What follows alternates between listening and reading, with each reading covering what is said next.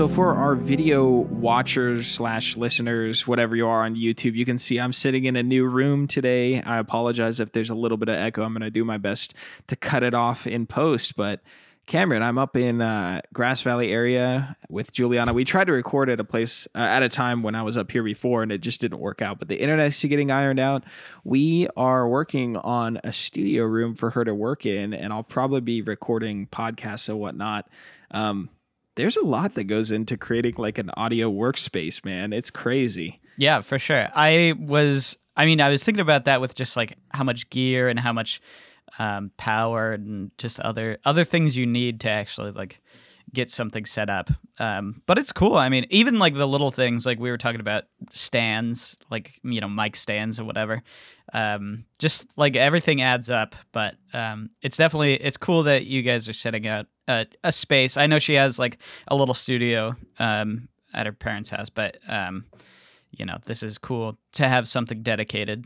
Yeah, it's pretty nice. There's definitely space in the house for it, and yeah, you'd be surprised. Like this music stand that I'm recording on now, like the the local music shop charged me like forty dollars for it. And I was like, "Geez, man." Yeah. I mean, it's nice, but so people don't realize like from just the cable itself to like the stand, it's expensive. But it's a good thing we have, um, you know, big money bags, Darren, for uh, all these purchases, right?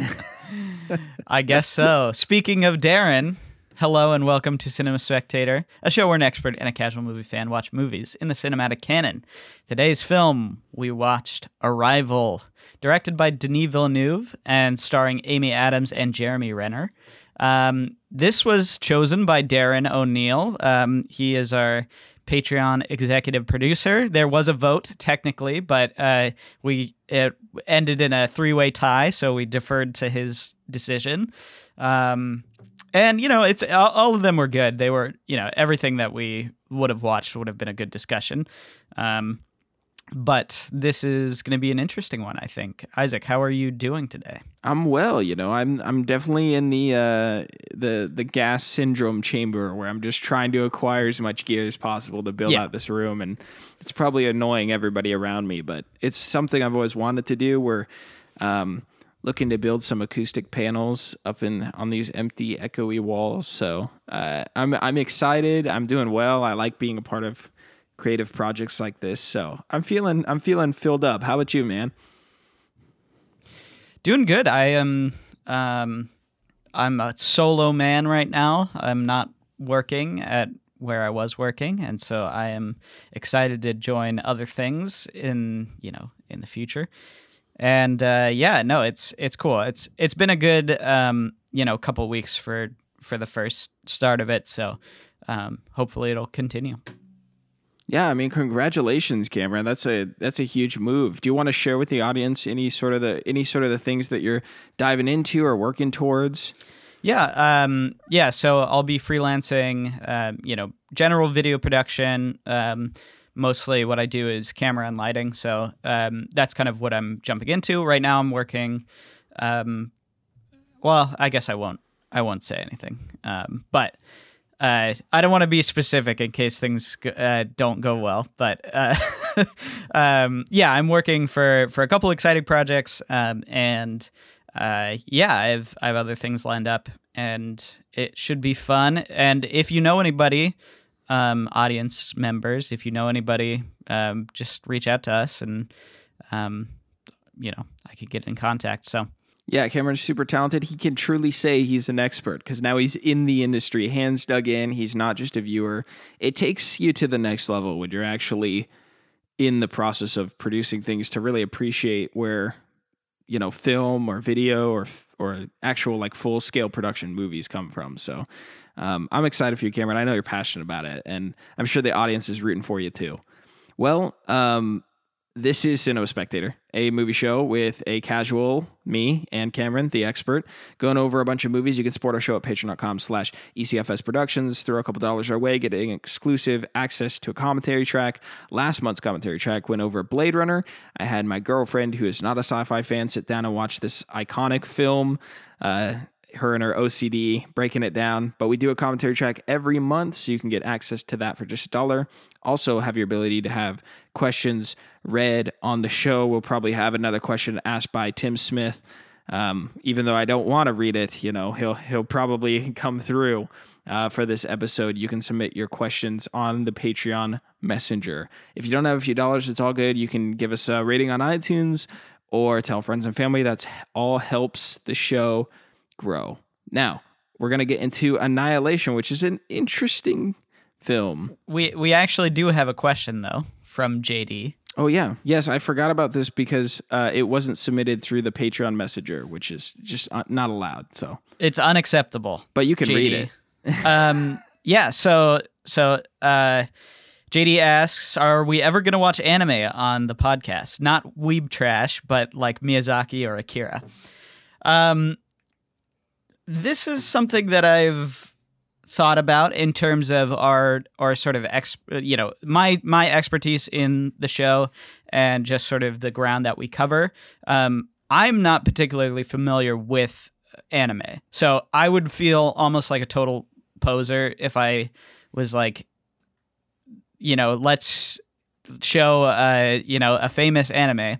Um, the only exception to that would be um, would be Miyazaki. Um, I I have seen several of his movies, and um, you know, it, he's he's someone that I you know a filmmaker that I really appreciate and uh, would like to cover on the show. Um, but like I said, I don't I don't feel particularly comfortable in the realm of anime just because I, I it's like a different universe that I'm not a part of. Um, in terms of animation in general, though, there's definitely uh, things that I want to cover, um, and definitely really interesting areas in sort of the you know the animation realm all around. So um, it's something that that I'd like to get into, but uh, for me personally, it's not my area of expertise. There are so many people who do it better and know it better, um, and yeah, that's that's just that's how I feel about it. So Yeah, I mean, I think that exploring anime is something I absolutely don't want to do just because I don't like anime or most of the anime I've seen just does not compel me to watch it. I do see some value in maybe reviewing some of the classics or the good ones to break into my thick skull. I mean, I'm very casual. I'm not usually open to even like black and white movies, so I think part of the charm of what we do on this podcast is forcing someone who's not overly interested and to explore those new territories. So who knows? I don't want to rule it out. Um, and I'm sure that some of them can speak to me. I just think my exposure has been so limited and just resulted in eye rolling that, you know, I I wouldn't be looking forward to something like that. Although an animation month would be awesome. I love animated films. Um, I, I watch a lot of animated stuff actually from the states. So maybe maybe I'm just uh, limited in my view. So but yeah, good question. Thanks for writing in, JD. Cameron, do you want to take us away into the introduction of Annihilation? wrong movie, Isaac. It's Arrival. Dude, I, that's that's like literally been the problem this whole time. I keep saying the two. Like when I was talking to actually, this is super funny because I called up Darren and I was like, "Hey, like you voted on Annihilation, even though you voted on Arrival." And I was like, like what? So I guess you could just overrule with your like capitalist power which one you wanna, which one you wanna watch. And he was like, okay, let's push it through. We'll do uh, Annihilation because he got it mixed up too, right? And I was like, awesome. And then I'm looking at the poll, I'm like, wait, you voted for Arrival? And he was like, well, I thought you said I voted for Arrival. And I said, no, wait, I thought you said we were gonna watch uh, Annihilation. And he was like, oh wait like it's just so confusing. Like these two movies get mixed up in my brain. Uh, both uh, both those movies are So which? female-led, Okay, right? wait, hold on. Which one? which one did you watch? I, I watched Arrival. I watched Arrival. Okay, good. Because um, we would have had to postpone the episode. um, yes, so Arrival, uh, we are not going to confuse it anymore. Um, it is uh, Annihilation is a movie that is dead to us at this point, Isaac. No more. We can't talk about it. It's a good, it's a great movie, but um, you know, this is Arrival is the one we're talking about.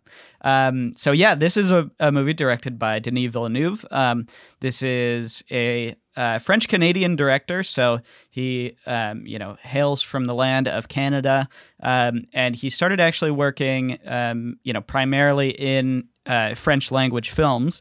Um, he did two movies uh, called Polytechnique and Incendies um, that are sort of his his introduction to feature length films, and that was in 2009 and 2010. So he is a very new director. Um, he uh, then in 2013 came over to Hollywood um, and started to produce English language films. Um, he directed a movie called Prisoners um, and Enemy in the same year. So two feature length movies in the same year, which is pretty crazy. Both I've seen and both I love. Um, and then he went on to direct the action movie Sicario, um, which takes place, uh, you know, in in Mexico and is sort of a um, a thriller that uh, you know about taking down a cartel leader. Um, and then he directed Arrival in 2016, and um, he, he was kind of on a roll in the you know the five years leading up to this because he was you know he was he was pretty well sought out. Um, and he at the same time he was working on Arrival, he was actually working on Blade Runner 2049. Um, and that is pretty impressive uh, given the scope and scale of I would say both of these movies, but uh, but specifically Blade Runner is just a crazy movie um, and one that we both have seen, right, Isaac? Yeah, I've actually seen Sicario as well, and Prisoners is on my watch list. So, yeah, I mean, I'm surprised I know all these movies that you're talking about. Yeah, so I mean, they were, you know, these have come out in the past couple years. He's like a hot budding director. Um, he's making the upcoming Dune remake, um, and he's like super on a roll. I don't think he's made anything less than um, a great movie. He, he, it's really, you know, he's really talented. So, um, I do want to talk about sort of the technical production of this movie because in some ways um, it really does balance on him as the director. I think in pretty much any other hands it would have gone terribly wrong. Um, and uh, yeah but i think first we should talk about a little bit about sort of the characters and the plot. I don't want to give too much away in the first half because i think we're going to spoil it heavily because it's really important for the discussion so um, Isaac, do you want to talk a little bit about the characters and sort of some of the some of the plot? You know, maybe get to like halfway or something. Yeah, yeah. I'll, I'll kind of like do sort of like a back of the box reading of what you know the movie's about. So it follows this communications professor who um, has a pass in security clearance, and she's called out to communicate with extraterrestrial spaceships. Um, there's basically like these looming uh, starcraft looking beings, um, and she is tasked with uh, attempting to understand their language and communication, and then the rest follows. But there's also a deep dive of like sort of trauma and memory engraved in the communication professor's past and and all these things are she's like working through them at the same time. So there's a psychological element. And um, the movie has some pretty strong defined statements in its ending but yeah it's it's a very unique structure for a movie like this. Like i've never like watching it it feels wholly original which is is um mm-hmm. I think just kind of rare in sci-fi. I mean even some of his other work because you mentioned um sicario like i had never when i watched that movie i don't think i'd ever seen a movie like it in that setting you know? But it reminded me a lot of like a some of like the mid 2000s like afghanistan movies or like middle eastern like war movies. So it was like pulling from these different areas that i recognize but setting them up in a way and and he has a way of doing that. I think um blade runner 2049 more heavily relies on the source material and the you know pop culture elements and whatnot but like this i was like I don't I can't think of a sci-fi movie that I've seen like this. You know, like it's very different. It's very different and it can almost be pulled in a way that's like it's not even sci-fi. It's just a movie trying to say something too. You know, like that I th- that's what I found like so um, interesting about it. Um, so yeah, of course it follows the communication professor. There's like a, a stern military general that seems to have some personal connection with her that calls her out on the mission. And then uh, Jeremy Renner's character uh, is another like mathematician scientist who's called out.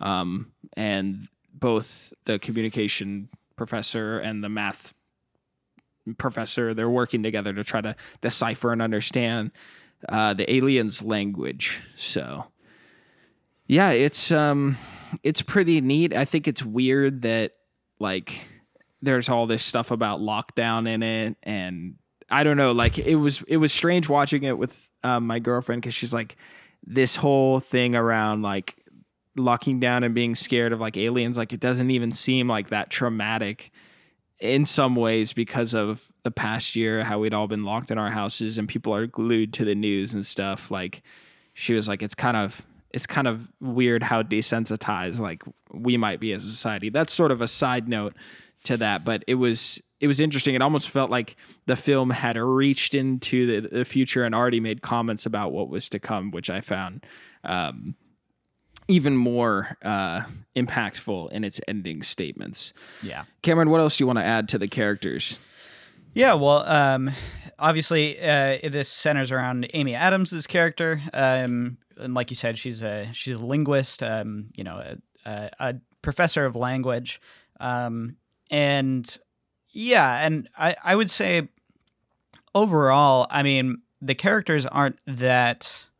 Um, uh, not that they're not fleshed out, but they're they're definitely um, maybe on the weaker side um, of you know characters that we that we d- dive into on the show, um, and I think part of the reason is because they it's more that they um, sort of stand for something and less that they're like actual people. But also, I mean, you know what they're going through is very traumatic, so it wouldn't be it wouldn't really make sense to have them like uh, you know you know to have like f- I guess fully fleshed out characters in this in you know in this sequence. They're like on a deadline on a crunch, and so it works in this way.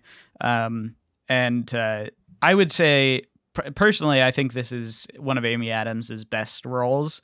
Um, it's really she she does such a good job. Um, not only just being sort of a sympathetic character, but I think she does a really good job of evoking the sort of the sadness of the past, the sadness of of loss and trauma, um, and you know, with what you find out as the movie reveals, um, it's it's just it colors the movie even more um, brilliantly, which is why I, I think this is a movie that you have to watch a couple times um, or else it you know the uh, and when you do that the meaning kind of evolves and changes um, as it goes along. Um, yeah i would say um, one of the things that i wanted to bring up uh, in terms of technical aspects of this movie was um, it was written by a guy named um, Eric Heisserer, I, I don't know how to, how to say his last name, but um, he is basically I don't I don't know how much I want to just say this, but he's basically a hack. Um, uh, he's he's he he wrote uh, the Final Destination Five, the Thing remake. Uh, he did Bird Box. Remember that? Uh, remember Bird oh. Box? Oh no, no, not Bird Box. So so this is this is what I mean in that this movie in basically anybody else's hands other than Denis Villeneuve probably would have been terrible. Um, and I think you can see how some things are kind of rough around the edges in terms of like the writing. Um, I don't I don't think it's like the best written movie ever. Um, but with the with the you know the performances um, and with the beautiful beautiful just like you know amazing filmmaking that that went behind it, um, as well as the score. I mean, got to shout out Jóhann Jóhannsson, um, who did the score because it is it is gorgeous and haunting and and beautiful, all in the right places. But um, I mean, without the the really really strong visuals, the really strong um, you know the the interesting editing and and you know kind of way that this movie was put together, I think this movie probably would have been trash. Um, and it's funny that I say that because uh, you know it's it's something that I would have ignored um, the first time going in to see it because it's just it's just so brilliantly done. Like it is so amazingly uh, well made that you you ignore all of the things that are kind of wrong with it. Um, I don't know. Do you have anything? did you did you pick up on that or or what? Yeah, and I, I mean, I, I think I want to make it clear, like Cameron and I have to get into spoilers, like at this point. I think, Yeah. um, it's especially when you're talking about the writing, it feels like the ending statements are pretty simplistic for how complicated it gets, or uh, for as complicated as it is to get there, and it almost feels like someone was given a writing prompt or something like that where and and this is my interpretation maybe i'm wrong. I'm just going to tell you what i think the end statement is. Is it sort of saying like you know even if you knew every step in every journey like you do it all again like no regrets or whatever no no regrets right? Like it's it's sort of like this weird um like just concluding statement but the writer takes it in like complete like in just this direction that is chaotic and including all this information that's not needed in a way. Not, i don't i don't know how to say it but it's like aliens and you know she speaks a bunch of languages and she's in part of this complex like time looping thing that's cutting all the time and like what is the present and what is the future and the past right like you're constantly confused and it's so chaotic up to get to this like one statement that's like I'd do it all again and I'd still say yes. You know, and I'm like, okay. like like it just seems like a very uh lackluster ending statement that doesn't really have a lot of um like nuance or question in it. You know, like I, I feel like some of the the films that we watch have ending statements that really let you chew on it, where this one just kind of drops it and says like you could watch it again to reinterpret the same phrase at the end, you know? And it's not to say that like that isn't an an important like brain exercise, right? To talk about like, you know, would you do it again even if you knew or I, I don't know, like I just found it to be like more generic for as original as the rest of the film came across, you know? But the thing is, even if the statement, you know, is a little bit like no regrets, you know, whatever, um, it is so well stated that it almost doesn't matter. Like it's because it's so it's so brilliantly interlaced with the rest of the movie. Um, and to me, like I love, I I I love the ending uh, because it it shifts your. It, it's such a brilliant use of of film editing um, because it shifts your expectations from what you had already watched, um, and and it makes you think about things in a totally different way. Um, and I think it's I think it's just so so well done, um, even if it doesn't seem like wholly original or doesn't seem like you know like it's it's it's kind of a obviously it's a you know it's a tough thing to think about like you know oh if you did know that uh i guess are we super spoiling yeah, let's do it. okay um like if you did know that your your daughter was going to die in you know in, in this you know really tragic way would you still take those times to you know to appreciate the life that you've you've given her and what you know whatever else? And it's like it's like yeah that's but that you know as maybe simple or as sort of um, basic as that question might be of like oh if it's the same as like oh if you knew how you were going to die would you you know would you change the way that you lived or whatever? Um it's like the same the same kind of thought. Like it's so well well placed throughout the movie that you you get you know you get the the experiment. You get the um you know the idea of what it's what it's trying to do and i think it does it really brilliantly um and for me what's interesting about this movie is i know we talked about sci-fi as a as a vehicle to um to explore other genres um, in film. You know, there's there's Western sci-fi and there's noir sci-fi, and you know, it's a, it's sci-fi is a great way to reinterpret things that we already know and understand. Um, and that's why this movie is so um, effective because it's reinterpreting a um, you know something that we all consider, or something that we all kind of um, think about in terms of of like our life is like is like would we want to know what happened in the future? Would we want to know what you know how things affect us in the future? How our decisions that we make today are going to affect us tomorrow?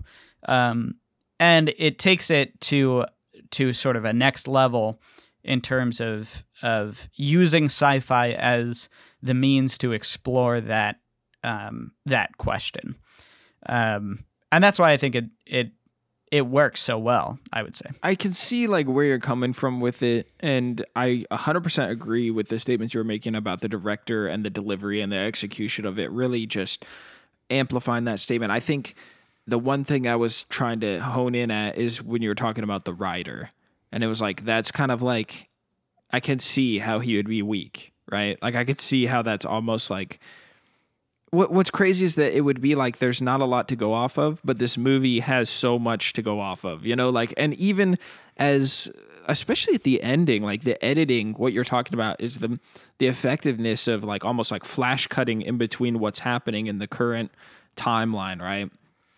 Um, to to scenes with like her daughter or her experience with her future husband and whatnot.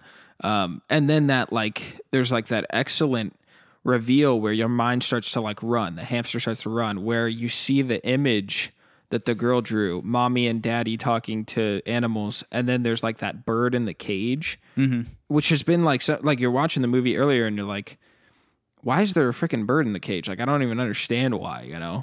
And then like you see that and it clicks and you're like, what is happening? You know, like I'm just it's so like I don't know, like that that was super engaging and different. Like I'd never seen a movie almost almost like Edgar Wright, like fastly cutting between stuff to show momentum in the movie. Like it's like the the uh, the editing says we trust you as an audience to understand where we're going with this, and you're smart enough to figure it out, and then you're even more engaged, right? Like I thought that was super impactful. What were we gonna say, Cameron?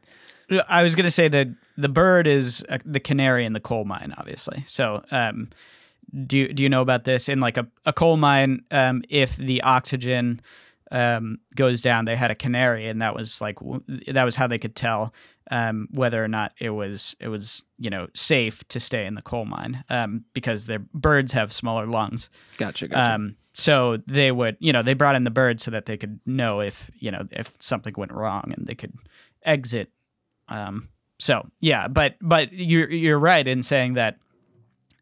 Um, obviously, like there's there's imprints of the past um, with her, you know, her sort of um, future self. And at that moment, you don't really. Uh, you think that this is still something that she's seeing from the past. Um, you think that this is something that has already happened to her. And th- what's what I love about this movie is um, it plays on your own expectations of how film should be cut and how film should be edited. Um, you know, you you get this shot the you get this whole opening sequence of, um, you know, uh, the the story of, um, you know, Amy Adams and her daughter, um, and so you get this in the beginning, and you think, you know, once it cuts to her in the um, you know, in at college and her being, um, you know, being a professor and whatnot. Uh, and she talks about this is the day that that you know they came. Um, you think that that's after, um, when in reality it's actually the future, and she's she's telling the story out of order. Um, and she even hints at that. She even tells you um, she says, "I'm not even sure if I believe in beginnings and endings." Um, you know, so so she gives you the sort of the key to the puzzle, but because our minds work in such a linear way, um, you know, we think that this is before when it's really the end, um, and and it's it's brilliant how you know through the experience of the film you kind of track along with her uh, where you know you're you're you're starting to reinterpret your own um, thoughts about the film and rearrange it in the same way that they rearrange you know these patterns and rearrange uh, and Amy Adams start to th- starts to think in a nonlinear way. Um, I don't know. I think it's I think it's just really really effectively done. Um, you, you know, you start to you by the end you start to understand along with her that you're seeing things out of order. You're seeing time in the future. Um, and for me, it's it's really really effective. Yeah, I would agree. I think it does a great job with bringing you along as an audience member in something that's confusing and you experiencing that rearrangement that Amy Adams' character is struggling with throughout the film. Um, yeah, like I, I think watching this movie again, maybe in a few months, would be pretty exciting. But I think the ending statement, the ending statement's like simplicity made me feel less excited about the movie, and not for any good reason. It was just kind of like, oh, okay. Like that's and and that's a personal preference thing. I don't think it was anything wrong with the execution because I agree with you. It's it's masterfully done. It's rewatchable and redissectable and all that stuff. I just found some of the um I found myself like really drawn in by the alien design, like the setting, like there's like this Death Stranding feel to the fields that they're working in. I don't know, like everything about the technical direction and the art direction of the film, like, um, had me drawn in. And then for it to finish with like sort of one of those like, I don't know why I'm thinking of this, but like Secret Life of Walter Mitty endings, which I haven't even seen that movie, but it's like uh, it's almost like a it's like a life drama statement, you know, like a, like that's what the film is kind of aiming at, right? It's just done in this sci-fi lens, which you know is only fitting for our description of how sci-fi pulls from these different genres. It was just I think the genre connection came out of left field for me and I was like I just had never seen or or really felt like an effective home run in that sort of crossover. Um so there's like there's nothing wrong with it. I think it's it's very it's very well done. I just um I think I like other blendings of sci-fi subjectively like uh, like noir or something like that.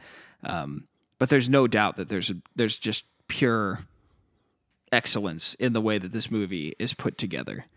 Um, Cameron, do you want to talk about any production tidbits? Like, I don't know if that field was like particular, if you know anything or about the way that they designed anything in in the set. Um, do you have any background on stuff like that? Um, I don't really, and I think part of it is because it's it's such a modern movie. I know it's it's based on a book um, called The Story of Your Life, um, but uh, other than that, I mean, I I don't really have a um, uh, I don't I don't really have any um, major tidbits. I was I was gonna say, do you know if the the book that it's based on is a sci-fi book? I have no idea. Yeah, like I'm just for me, I'm like I wonder if that was like just that weird blending, just to further prove like what we were talking about about sci-fi, like crossing genres, because. It, I mean, it would make sense if it was based on a book, but I was just like, I wonder because this alien stuff is so out of left field when you think about the ending statements. You know, like I'm like, what the like I I it, I just yeah, it's it can it's a little trippy and out there. So well, I would say I would say that's kind of what what makes it um, interesting though, because if you just had a movie where you know it was about, um, you know, if it was just like oh I'm a I'm a woman who can tell the future ah you know it's like that's that's less interesting. The journey of the the exp- or the experiencing her sort of come to the realization that she can affect things both in the future and in the past um, is kind of part of what's fun and unique about the setup of the story. Um, and I I think you know I think sci-fi is the perfect realm to do this um, experimentation. Um, you know, I mean, we talked you you talked about sort of um, the ending is is simplistic, but also you know the the you hated the end of 2001 which is very you know metaphorical and uh, you know experiential and doesn't really you know doesn't really lend itself to um, you know being taken literally in in any one way or another. Um, and so i don't know. I feel like in my opinion, I would rather have something that is, you know, um, excellently put together and has you know a concrete um, ending or a concrete uh, you know question that it's trying to answer um, than something that is kind of nebulous and shapeless and you know doesn't really you know is kind of not not as um, concise to think about as as this movie personally. That's just me but it, it seems like a statement that is sealed you know like it's like it's done it's said and I don't like just I think personally and maybe other people feel differently but I didn't have I didn't feel like there was a lot to chew on once it had been said you know? Like does that kind of make sense?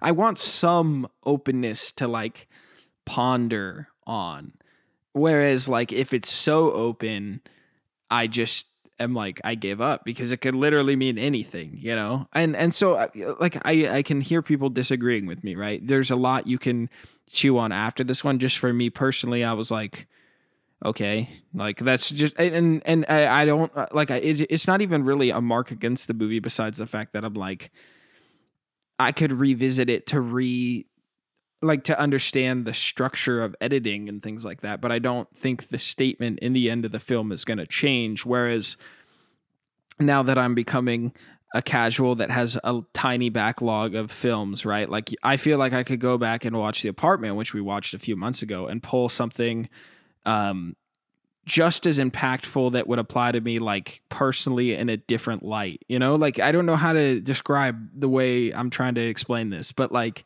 um some of the movies we've watched have a way of sort of resonating in different experiences that I am witnessing in my own life. Does that make sense? D- depending on the time that I watch them, right? Like they can they can reach out to to moments uh, in my life that just mean something differently at the time. This movie, I feel like, has a statement that is going to stay the same no matter what I'm going through, you know?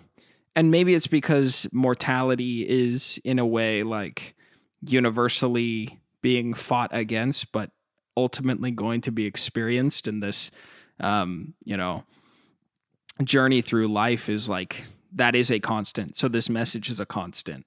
Um, I don't know, but it just to me, I wasn't as excited to jump back into it, despite its structure to want to pull you back in and rewatch it. Like I think that was kind of my my hiccup is I was like I don't feel like I need to go watch this movie again even though I can clearly see how many people would say you should.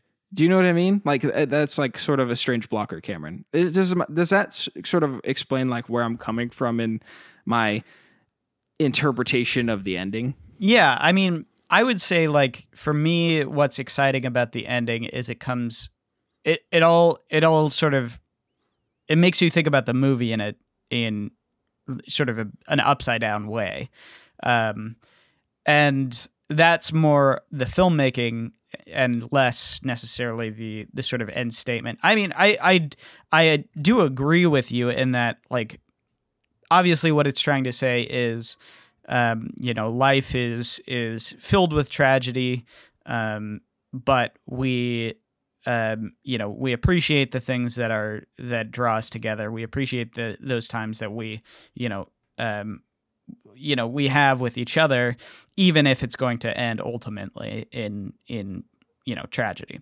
And you know, fair enough. I mean, that's true. You know, like that's that's a that's a true statement. Um, which is also why I think it's it's um, it's an you know even if it's sort of something that we all know, it's something that um, is is universal universally applicable, um, and something that I think you know is um, is we can all sort of understand what the movie is saying, um, which is probably why I think it it resonates um, if that makes sense. Yeah. Well, I you know, I think it's also a testament to what the original purpose of sci-fi is in a way, where it's like there's this science fiction setting that's like kind of all out there and then it really has this ability to draw you into this like statement that is real to all you know i th- i like to think about sort of some of the original star trek stuff that i've watched that is just so heavily like influenced by human political culture where like there's all these experiences of like diplomacy and deciding like how to navigate relationships with people that you might not really understand. Um, and i just found like in in Star Trek, like that is such a powerful draw in its statements because you can despite all the wacky space travel and aliens and stuff like it's so clearly aimed at um, experiences that we witness all the time and so to this movie's credit like it is harkening back to the heart of what science fiction aimed at originally and it does it in such a clear cut effective method right it's it's it is it is super well done Yeah. Um, yeah, I would say, yeah, it's totally a, a scalpel um, to the sci fi genre. It's very much, you know, it knows what it needs to be. Um, it cuts out any fat and any sort of, um, you know, anything that makes a sci fi movie bloated or uninteresting. It cuts that all out. Even um i uh, you know the, the whole the whole plot with the soldiers um you know where they they plant the the c4 and they they're kind of being aggressive to it that's even like basically just irrelevant to to the direction of the movie. And they barely focus on it at all. Uh you know you don't have this like giant action scene outside where you know you know it's like that's totally it would be in a normal sci-fi movie where it's like oh we got to pump up the action or ah we got to you know make sure people are still engaged.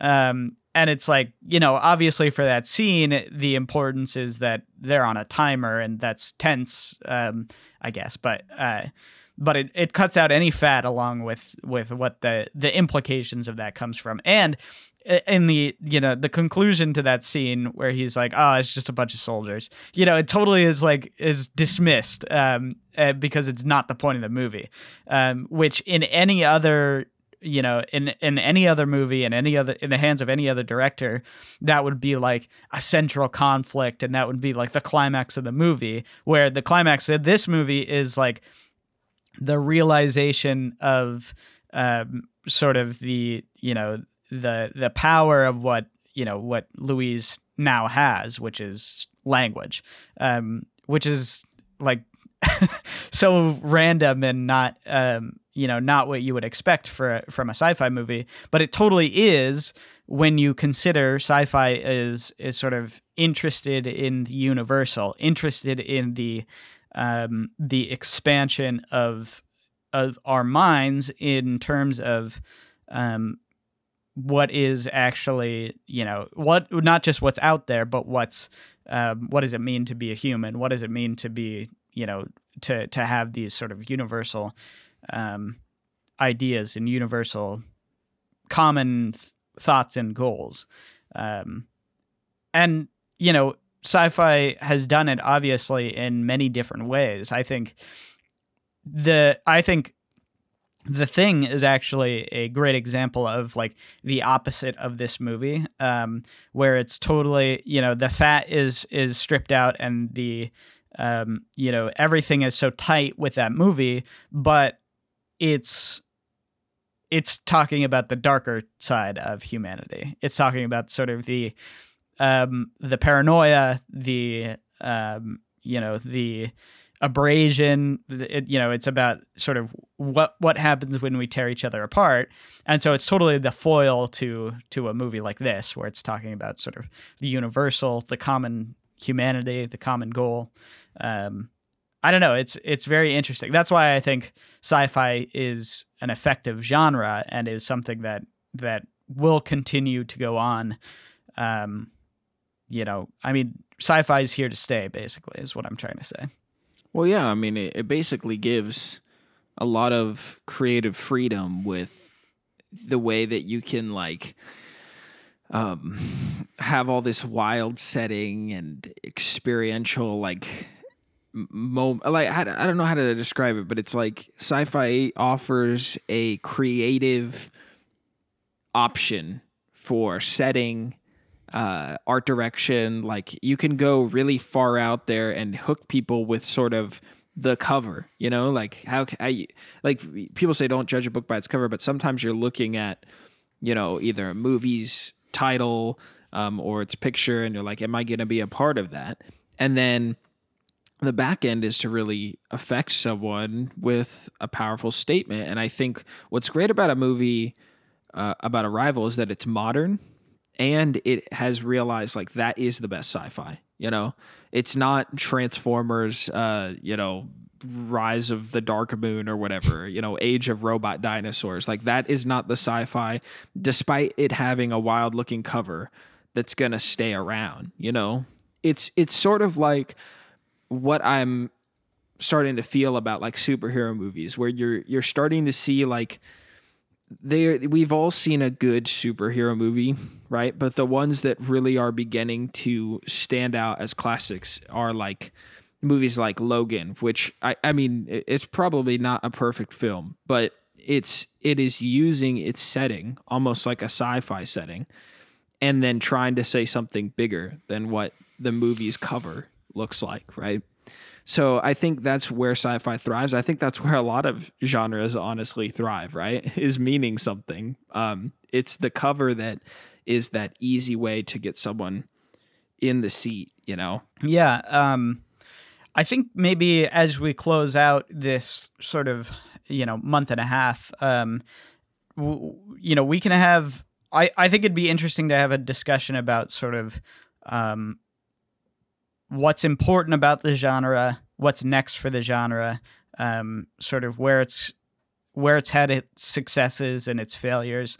I know we've you know we've only explored a, a little bit of sci-fi, but we're both you know we're both pretty familiar and pretty um, pretty interested in in sci-fi as a as a genre. Um, and I, I like I like what you said um, about how it's um, it's something that is uh, it, it's it's a um, you know it's a way to get you in the door and it's a way to play with with setting and um, you know and uh, it gives the artist so much creative freedom. Um, I would say for me, sci-fi is most interesting when um, it's sort of a mixture of of different elements of of film that is reflecting um, you know something that we all know and understand. I mean, like sci-fi is um, sci-fi is a, a good way to to smuggle ideas um, into into your um, into your you know your movies in a way that would would seem like half baked or or weird or um, irrelevant for for a lot of other movies. I think sci-fi is most interesting when it's um, you know when there's a clear direction of where it wants to go um you know whether that be in the talking about humanity or whether it be exploring you know even exploring history or exploring um, things that have happened in the past um, which is why for me uh, oh did i tell you i watched oh gosh um, i watched the snyder cut the other day Oh my gosh! Uh, we uh, like let's. no, you didn't. I want to um, hear your thoughts well, at the end of this I, podcast, I'll kind of just say um, a little bit right now because so me and Juzo watched it um, over uh, a couple days ago on Wednesday, I think, um, and uh, what was so bothersome to me was um, I was looking at a movie like that, and I was looking at a movie like um, the you know the Lord of the Rings trilogy, where it has some of the it has very similar elements um, in some ways. You know, it's grand, it's it's the scale is epic. There's there's heroes and villains, um, but with this movie, it just completely um, doesn't work, and you don't care about anything. like you don't care about what's going on. You don't care about the the motivations. Um, where whereas in you know in the Lord of the Rings trilogy, it's it's like you know three times as long or whatever but you you are so hooked and so interested in um in these characters. And for me and why i'm bringing it up in in the context of sci-fi um these are you know, obviously, um, you know, Tolkien was very interested in exploring the the ideas of um, of theology, exploring the ideas of the um, the mythical, the fantastic, um, and fantasy is is uh, maybe the quintessential example of this because everything has to mean something else, um, because or else it's just completely unrelated. You know, like it, it it has to have some relevance into what we what we understand, what is you know common knowledge, um, and Tolkien is, um, he's so brilliant because he's he's able to interlace things in a way that um, is meaningful and impactful and is like archetypal you know? Like you you get it because um because it is it's almost innate. Like you understand the forces of you know of of good and of evil and it's as much as it is it's not even simplistic in the way that he does it but you know as much as it might sound simplistic um it is weaved together so effortlessly and brilliantly um that it it actually works. And sci-fi is another realm where you can you can clearly do this um, and clearly get away with it. And uh, it, it's a place that i just don't think um, is explored very much at the moment personally i don't i don't think modern sci-fi movies as much as there are, there are really great ones um, you know, there's only a few examples that I can point to where it's like actually trying to explore something meaningful and interesting.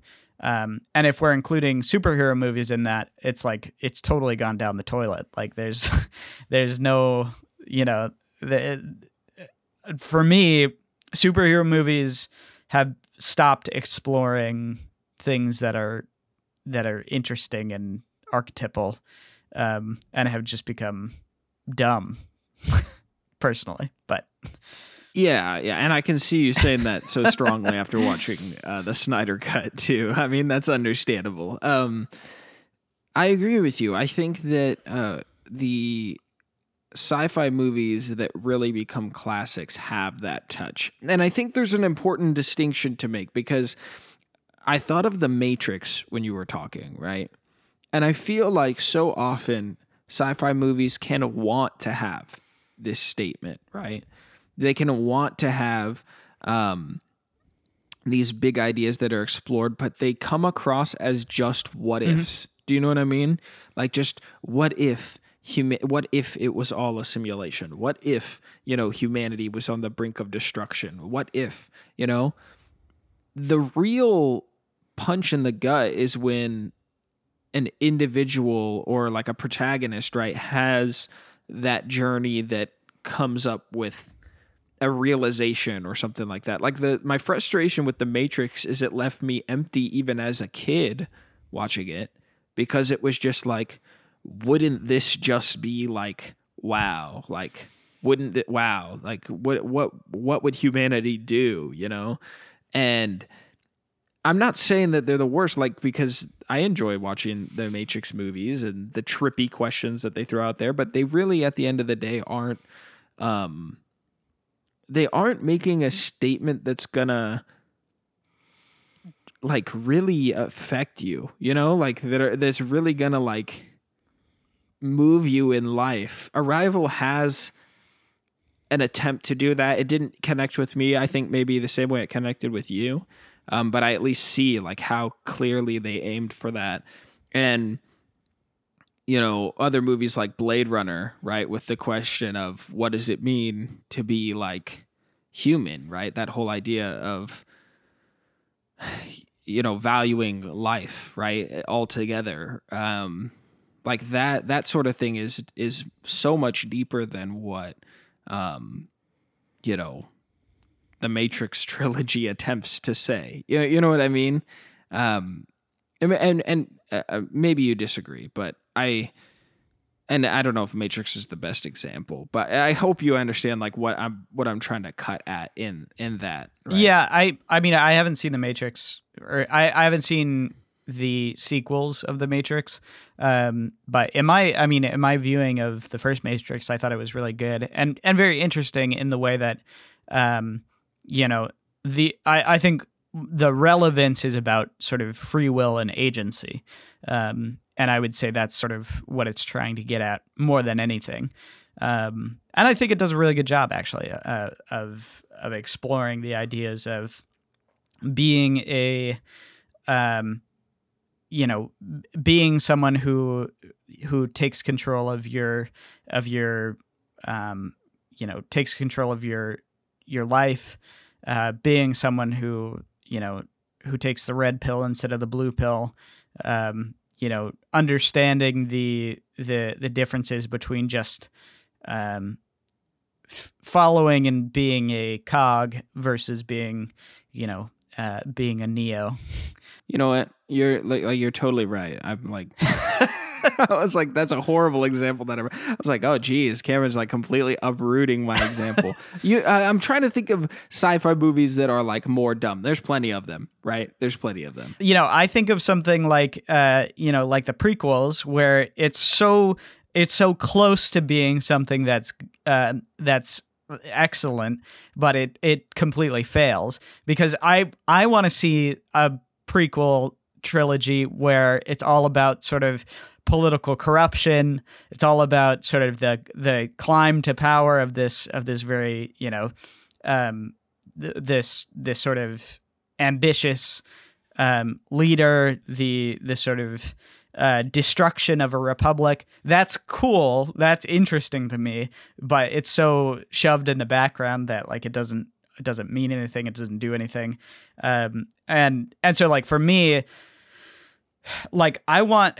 So uh, where I was going with this in in the in the first place was I I want a um I want a uh a I want a, a sci-fi that leans heavily into um you know things like like historical examples from the past or um you know w- wars in in you know in Europe or you know like Shakespeare's epic uh you know historical plays or something like that. Like I want I want um you know I want sci-fi films that lean into um the the places where it hasn't been um, that probably aren't interesting to any anybody else, but that would be like, um, you know, like that's why I loved the first you know few seasons of Game of Thrones was because it was it's all about sort of the the the political machinations of um, this society and different interests vying for power and you know people people trying to become the you know the leader. And you know like it's just interesting. That's interesting to me. I don't care about all the stuff that happens later on. But what what i liked about that movie or that that show was was that it was it was relying heavily on um you know on like Machiavelli and like you know exploring those interesting depths of of um you know of humanity Just just So. no more movies about Pocahontas. Like I hate Avatar, James Cameron's Avatar. Like we don't need another like Pocahontas statement. None of that. Like gosh, I can't believe they're trying to make like a hundred Avatar movies or something. Like what are they thinking? yeah they have like four more lined up i think I just I never I never understood that film. Like as far like that to me was one of those sci-fi movies that I was like, this movie is trying to be, but it's not. You know, like that's just like where it was landing. yeah avatar kind of sucks. Um i 100% agree with you. It's so um it's so simplistic in what it's what it's talking about. Like it's so um i don't know. I i i agree. Avatar is like really um really not very good but they're making a bajillion others The next one's gonna be based off the Lorax, so that's like its its greatest statement. You know, just retreading that story. we already got the greatest lorax movie uh, with danny danny devito as the lorax so there's no need to to retread that ground right, right, yeah. Oh, well, I think that pretty much wraps it up for Arrival, Cameron. Do you want to say anything else? I mean, maybe we'll do a follow up episode on sci fi. That would be interesting or something. We we don't know how we're going to close out this month just quite yet for Cinema Spectator because we're cracking into a new month. We extended sci fi month. Are we going to do one more sci fi film, Cameron, or are we going to just skip to some one offs? I don't know. I I want to say we should go we should move on to one offs, but I don't really have um, a ton of ideas at the moment. So um, I mean, I'll get back to you on that. We have to record the commentary, um, and we'll we'll do it in we'll do it together this time. Um, and yeah, I would say expect it to be um, a one-off, maybe something interesting. Um, maybe we'll lead into into the next month of what we're doing, but um, most likely it'll just be you know uh, a couple movies that I'm interested in, or a couple movies that I uh, would like to explore with Isaac. So awesome, yeah. I mean, who knows? I have a couple ideas in my head of where we could go, just as a casual movie viewer that I've missed out on some stuff, or we could explore some Oscar territory. I don't know, depends. Just because those we uh, could finished up. Cameron, thank you for your time as always, making me sound dumb. Matrix comparison. I was like, oh shoot. I I never heard anybody interpret that film so clearly. I was like, oh wow, maybe I should watch that movie again. Well, yeah, I mean, it's, it's been a while. It, that so. movie's about free will, just very clearly. Um, yeah, which is why it's interesting. I mean, it's a it's a great movie. I love it. Well, we post every Monday. Again, you can support us at patreon.com slash ECFS Productions. Get cool stuff. Tim, we already read a question, so I'm not expanding on your quite he sent us this one long message on the patreon messenger. It's like questions for weeks. So other patreons please we don't want to read from tim smith's long paragraph essay um, but he'll probably be back again for the next episode. Uh, we love you guys. Thanks for your support and we'll see you next week Cinema Spectator is an ECFS Productions podcast executive produced by Darren O'Neill. If you want your name read in the credits of the show, you can check us out at patreon.com slash ECFS Productions to achieve this status. Thank you, Darren, for the support, and for the rest of you, we appreciate your support as well. Have a good one.